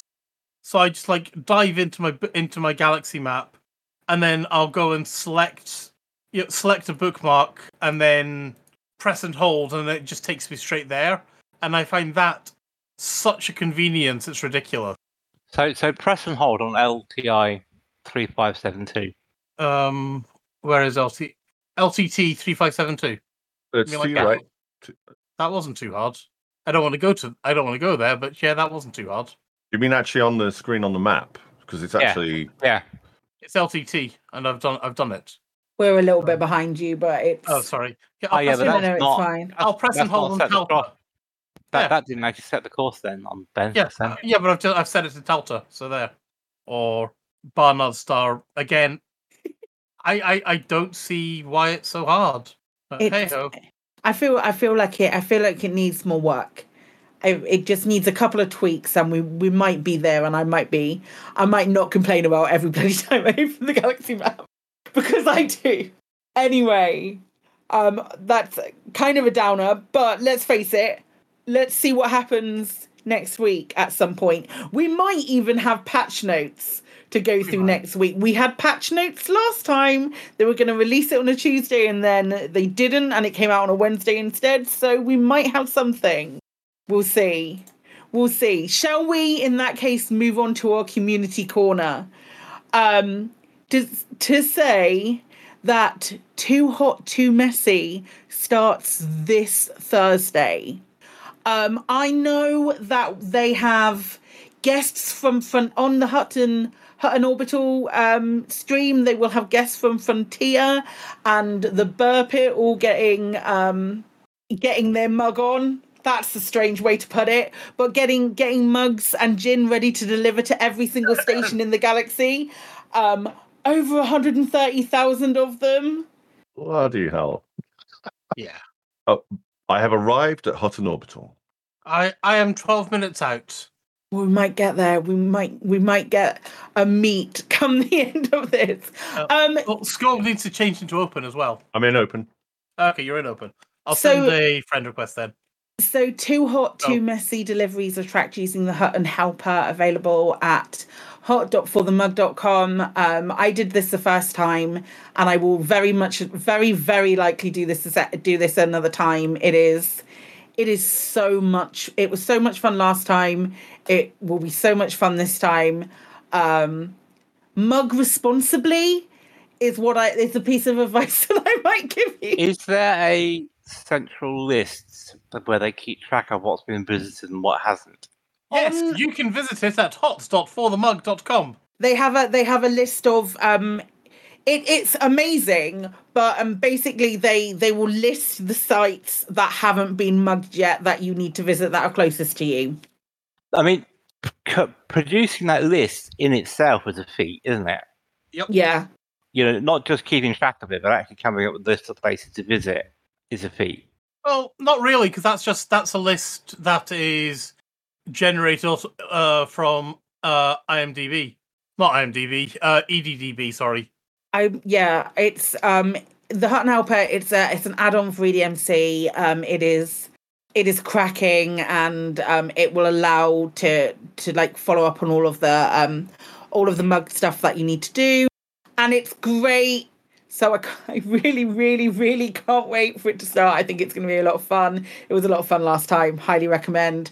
Go and get involved with another thing but not until we get Daddy Savlon out of Maya. Speaking of which, um, Commander Grimscrub from the um, AXI Discord and and the OWH Discord has produced an awesome battle map of HIP 22360, which literally shows every megaship, every intensity of um, of sight and all of that stuff um, of uh, or every intensity of um, anti-Xeno CZ, which is it's really cool. It's a really cool, good point of reference because there's a lot of stuff happening over there for like one more week apparently, and there might be some more stuff on Thursday. Who knows? As the the Th- Thargoid presence gets ever greater. Um, we also have um, Commander Disemboweled Ego, who managed to yeet his SRV from um, HIP 22460 10C over to 10B, the permit locked site, and then he drove to the closest Thargoid structure. I love this. This was It's so good. wonderful. Uh, it, it's it was brilliant. Um, so yeah, I, I followed the story on the forums and also also been covered by other YouTube channels. Um, I, I just I just love the sheer determination and crazy thinking that makes this sort of thing happen. I just really, really, to to be fair, I like this almost as much as I have as I do the Thargoid contact content there because it's just so silly, brilliantly funny. Absolutely, yeah, for for sure. He obviously found out that there isn't anything there at the moment, um, but that's fine because we weren't ex- really expecting there to be anything because it's permit locked. Um, what it did result in happening was is the best bit, isn't it? Pilots Federation not only not only went oh crikey, but they locked 10C as well to make sure that we couldn't do it again. That's just unfair. That is just such a I love the fact DICK move. No, I don't think so. I think they should just leave it open and let players enjoy the challenge and being able to get there. Because you know, it's kind of it's spoil sport. Really, it's like it's like you're having a great game with your brother or sister when you're a kid, and you're not doing anyone any harm, and then your parents come in and tell you can't do that. Go back and do your schoolwork. Nah, boo hiss to that. Okay. Um, I, I thought it was hilarious. Um, the the thing that isn't isn't here, what I will add, because we are also getting towards the end of what we can do at the moment with Operation Witch Hunt. Um, just a, a little update. Um, we are currently at the process where um, Azimuth Biotech are in retreat from Maya, um, which is the last system that we can, at the moment, retreat Azimuth Biotech from. So it would leave them with um, with two two systems that are currently. Um, there was a Galnet article excusing why we couldn't um, flip T-Tauri, but um, because basically Salvation paid for it. Um, but Maya is currently in retreat, and hopefully by maybe Saturday or Sunday, we might be down to two systems, which will be very, very cool. Very cool. And I should say that um, Commander, um, the wonderful Interius Fusion, um, creates and maintains the Hutton Helper while I remember. Um, thank you, Ventura, for reminding me to say that. He also creates absolutely fabulous biltong, but don't rub his special sauce in your eye. He also, on the first um uh Hutton, uh, on the first um hot mess, created me a special overlay to use to say how many mugs I delivered, which was I didn't ask Oh, for it. nice. It was amazing. It was so sweet of him.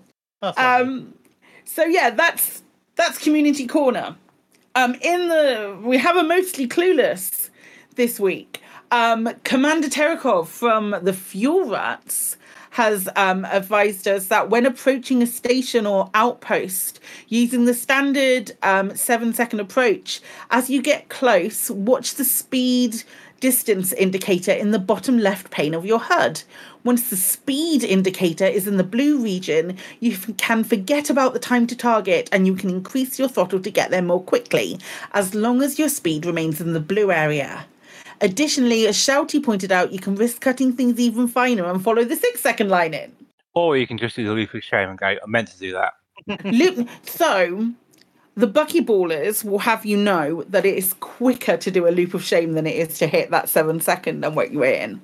But you've got to do the, you've, it's not quite the loop of shame. You're doing a. No, you full loop of shame. Full loop of shame is quicker. There's a um, there's a YouTube video. I'll find it. There's a Well, YouTube actually- video that works.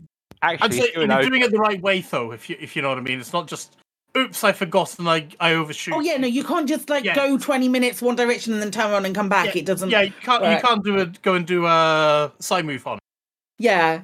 Actually, in open, the loop of shame is a valid way of losing pursuers in Super Yeah. Cruise.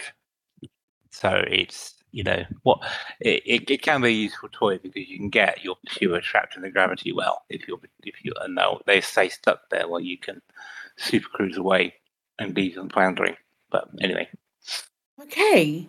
Does anybody have any other business at all I'm all? buying mugs. You're buying mugs. I'm buying mugs. Very nice. Don't forget to buy your gin as well. Exactly. Put in the mugs. You you need mugs and gin. Okay. Um, I don't think I've got any other business. Um, I should be here next week, but maybe not the week after. Okay. yeah, I'm not here next for the next two weeks. Oh, we've got to we've got to find inflatable people left, right, and centre. We do, I know. I don't think I'm here the last week in um in August. It's holiday time! Hurrah! Everybody gets breaks. It's great. Um, in which case, then I will I will move on to the shout outs. Um, the next episode of the Dex Legacy, Interlude Six, They're Afraid of You, will premiere on Lave Radio next week, the 9th of August at um, 8 pm. You can find more information on the Dex Legacy at thedexlegacy.com. Our um, sister station, Hutton Orbital Radio, broadcasts on Thursdays from 8.30. You can tune in at um, twitch.tv slash Hutton Orbital Truckers or for just the audio at radio.forthemug.com. For the discerning commander who likes a little bit of CQC action, check out the CQC Discord at discord.me slash Elite Dangerous CQC. We're also giving shout outs to the following Elite Dangerous podcasts which have appeared over the last year or are standing reg- regular contributors. You will notice that this list is slightly smaller. Thank you to um, DJ Wiley for just confirming when these podcasts stopped coming out. That said, if any of them restart again or if you know of any more, we would love to add them as well. So those podcasts are Flight Assist, The Guard Frequency, and Loose Screws. Following this, we have the latest Galnet News Digest as provided by Commander Wotherspoon and Commander Beetlejude. Thank you to those who have chipped in on Twitch chat and in game commanders. Has Anybody seen anyone? Well, Ben won't have. Ben's just been flying down orbital. I, I'm f- five minutes away from seeing Scorp. So how do we how do we fill for five minutes?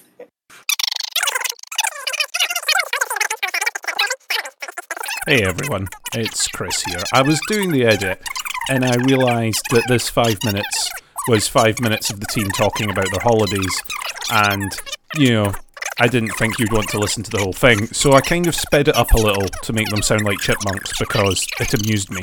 Anyway, they talked about their holidays. Everyone's going on a holiday. I've already been on my holiday, and Colin's back next week. The full discussion is available on our Twitch, though. I, I'm nav locked to Scorp, and Scorp is pulling me in. Oh my! Hey, hey! I can even see him. We're, my God, we're even in the same instance. So the score go. Yeah, this is where "Oh, Scorp Ben, was you're right pulled. now. Oh, Ben, you're pulled. Oh God. Wow. Wow. oh, Scorp's pad blocking. no, I'm not. I, I can't land on it. Are you? What? I'm not Oh no, oh, oh no, you're not. You're there. It's okay. not me. Why do I? Why do I always get the blame? I sorry, Scorp. Somebody, somebody's padlocking. Wow. Just cruel. Makes Cruel excellent podcast material. Let's have a look at this shit then. Uh, uh, is Scor- Scorp is currently sporting a tasty little white and red number. He's he's got some pointy bits at the side. Ooh, what? what are, are they? it, it's- it must be evening wear then, if it's black and red. No, it, it's red and white. Although he is looking a bit a bit rough and ready as well. Can I put the lights on? It's, oh, so you you oh, Oops, wrong button. hang on, you just took your shields shields off. like- Yeah, that, I, I pressed the wrong button. Okay, Trying to put my lights on. hang Oh. on. Uh, there we go. Wow, You- Ben. you're- are you going? Ben- oh, I'm reverse. Am I reversing? Ram in, Ben. Don't I'm ram not- him, Ben. I'm not going to flown ram down him. orbital. Don't ram him. I'm not ramming him. I'm. I'm Look just, how, look how It damaged does the look really is. good. I like that. I don't know what that thing is on top of you, but I like it. Yeah, that, that's the set of lights. Yeah, but what the hell are those lights? I mean, those lights are bloody massive. Mm-hmm. My shields are back now. Yeah, it's wonderful. It looks wonderful. Well, I think we can all agree that that was incredibly worth it. Well, that that, that Totally must be worth the it. best five minutes of your life, isn't it? I mean, They'll, they'll never get back. second only to my wedding day, Ben. Second only. They'll never get it back, and they don't want it back. Right, back onto this then. Special thanks to Commander Takoso, and Trax, and Alan Stroud, who created the music used on the show. That's it for another episode of Lave Radio. If you would like to get in touch with the show, then you can email info at laveradio.com, hit us up on facebook.com slash laveradio, tweet us at laveradio. You can join our Discord server by going to discord.io slash laveradio. We also have a TeamSpeak server where commanders come to hang out and chat, which you can find at teamspeak.laveradio.com. Do get in touch if you have any questions or if there is anything you'd like us to discuss in a future episode. Lave Radio is recorded live on a Tuesday evening at 8:30 UK time and streamed out on laveradio.com slash live. Thank you to Shan, thank you to Ben, thank you to Scorp, and special thanks today to today's tech specialist, Chris Mark 4. Until next time, Commanders, fly safe. And if you can't do that, fly dangerous.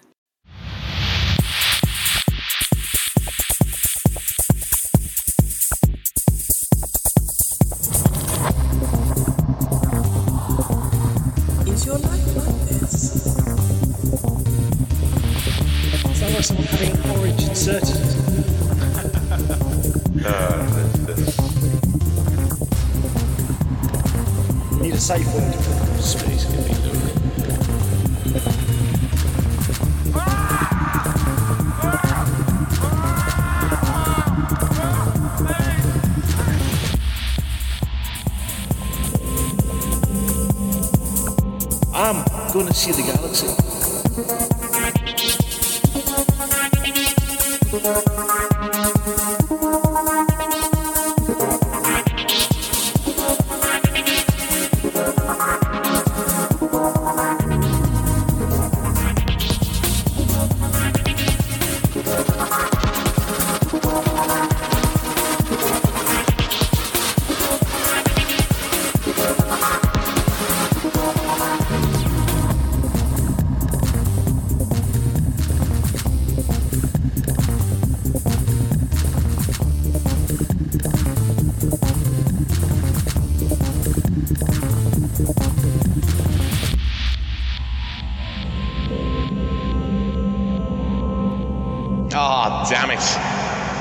Guys. Hold the fort for two seconds. I'll be right back.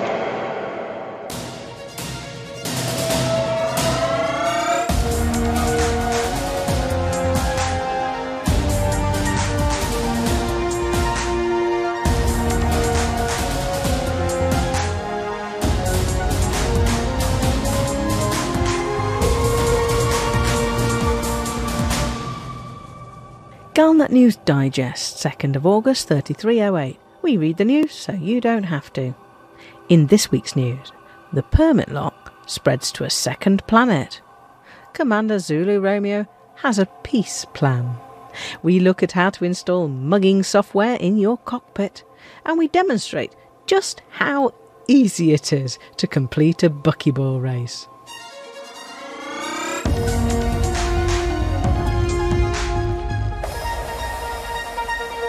The Pilots Federation, which in July last year attempted to dissuade Commander from assisting Salvation in his attempts to undermine Aegis, has extended its newfound cooperation with the rebel scientist by permit locking a second planet in the HIP 22460 system. It's widely believed that Salvation, acting for Azimuth Biotech, requested the permit locks to prevent Commander from seeing the reality of the Proteus wave weapon before it's ready to fire. The Pilots Federation, which now seems to be working with its former enemy, applied the permit lock to HIP 22460 Planet 10b, which is where the Proteus wave has been assembled, several weeks ago.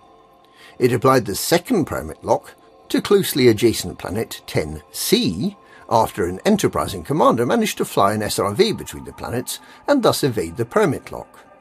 An Apex taxi was dispatched to remove the unwanted commander. The Pilots Federation has denied that it's working closely with Salvation, insisting instead that it is acting exclusively in the interests of its members. Azimuth Biotech claims to be interfacing the Guardian-powered Proteus wave with one of the Thargoid structures on Planet 10b, something that's known to be highly dangerous.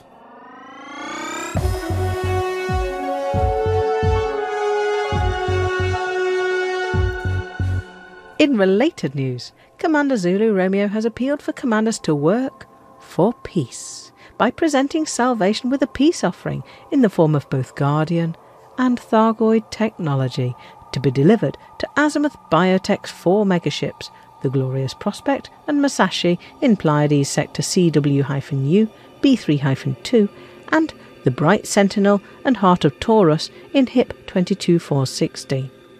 The items, with their symbolism, are as follows Thargoid items.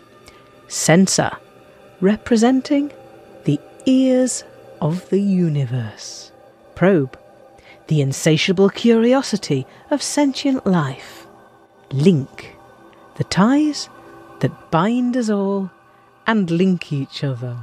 Resin, the glue that keeps us secure together. Technology sample, the technology to reach the stars. Biological matter, living beings in all forms. Guardian artifacts. Orb, representing our view of the universe. Casket, our material possessions and wealth. Tablet, the knowledge we gain and pass on. Totem, our belief in things greater than ourselves. Urn, a reminder of the past and of family and loved ones. Relic, purest energy, the spark of life. Finally, Commander Zulu Romeo asks that we take to Salvation an offering of classified experimental equipment representing the will of humanity itself and a means to mediate and moderate over the conflicting factions. Commander Zulu Romeo hopes that by having a mixture of Guardian and Thargoid technologies on board the Azimuth megaships when the Proteus wave is fired, creating massive resonances that are magnified by the presence of all that technology, that Azimuth Biotech and everyone on board the four megaships will be fast tracked to their final salvation, thus bringing peace to the galaxy.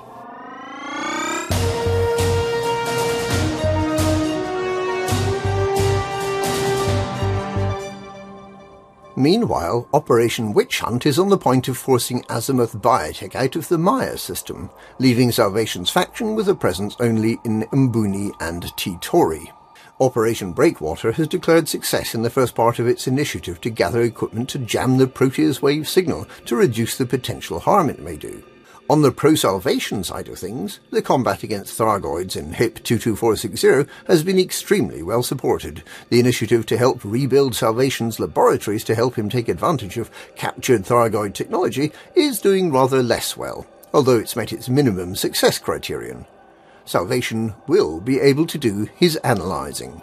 There's no definite word on when the Proteus wave will be fired, but with another combat initiative planned to start on Thursday, the following Thursday, the 11th of August, seems the most likely date for the biggest firework display in the galaxy.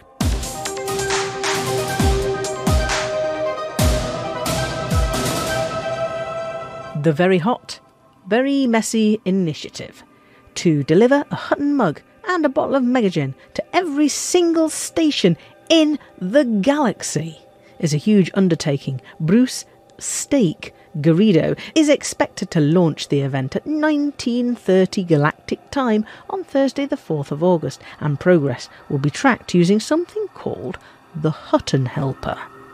To get the Hutton Helper working, you need to install EDMC and link it to your Commander account. You then need to download the zip for the Hutton Helper, unzip it into a suitable named folder, and then open EDMC, select File, Settings, and then click on the Plugins tab. You then need to click on Open on the right and drag the Hutton Helper folder into the Plugins folder. Go back to the Hutton website and create an account. You'll be emailed instructions to type something into your comms window in the cockpit, which links your Hutton account to you as a commander. And now, finally, with EDMC running and with the Hutton Helper plugin running, you'll be able to fly to Hutton Orbital, buy your mugs and gin, plan where you're flying to, sell the commodities into markets, and see your contribution to the initiative update in real time. Or at least you will be able to after 1930 on Thursday when the site goes live. This may sound complicated, but remember, it is rocket science.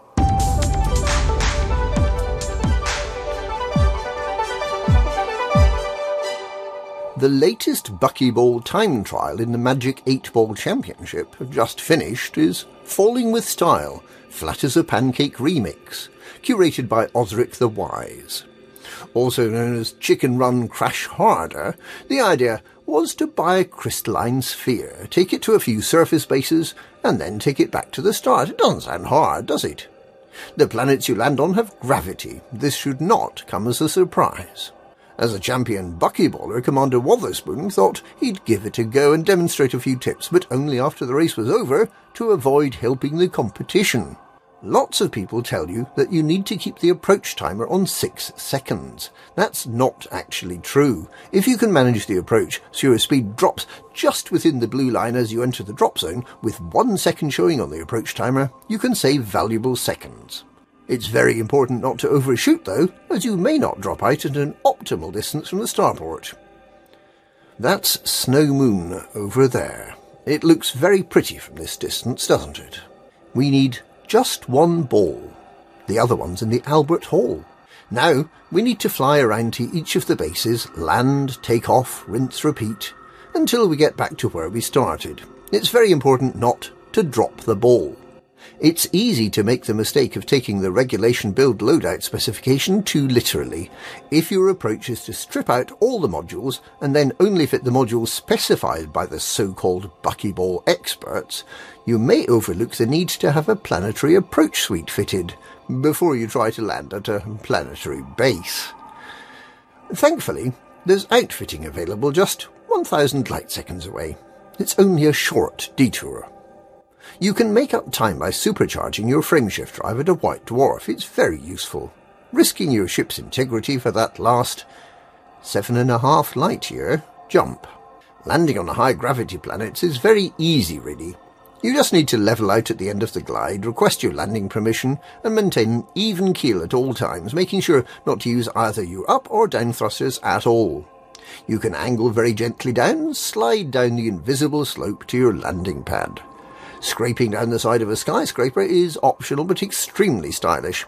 And the flip upside down when you hit the ground is a way of showing just how in control of the situation you are. And there we are, crossing the finish line in record time. That run was almost flawless. It's sure to earn a podium position. And that's this week's Galnet News. Galnet News. We install the plugins, but that doesn't mean you don't have to.